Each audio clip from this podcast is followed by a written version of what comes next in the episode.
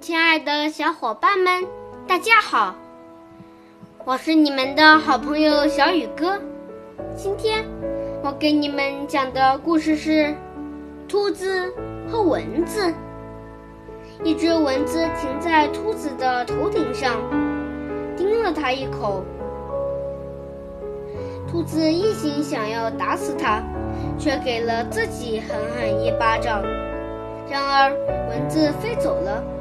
并且还嘲笑兔子，因为叮了你一小口，你就要灭我。结果你给了自己狠狠的一掌，那你要怎么惩罚自己呢？哦，对那一掌我无怨无悔。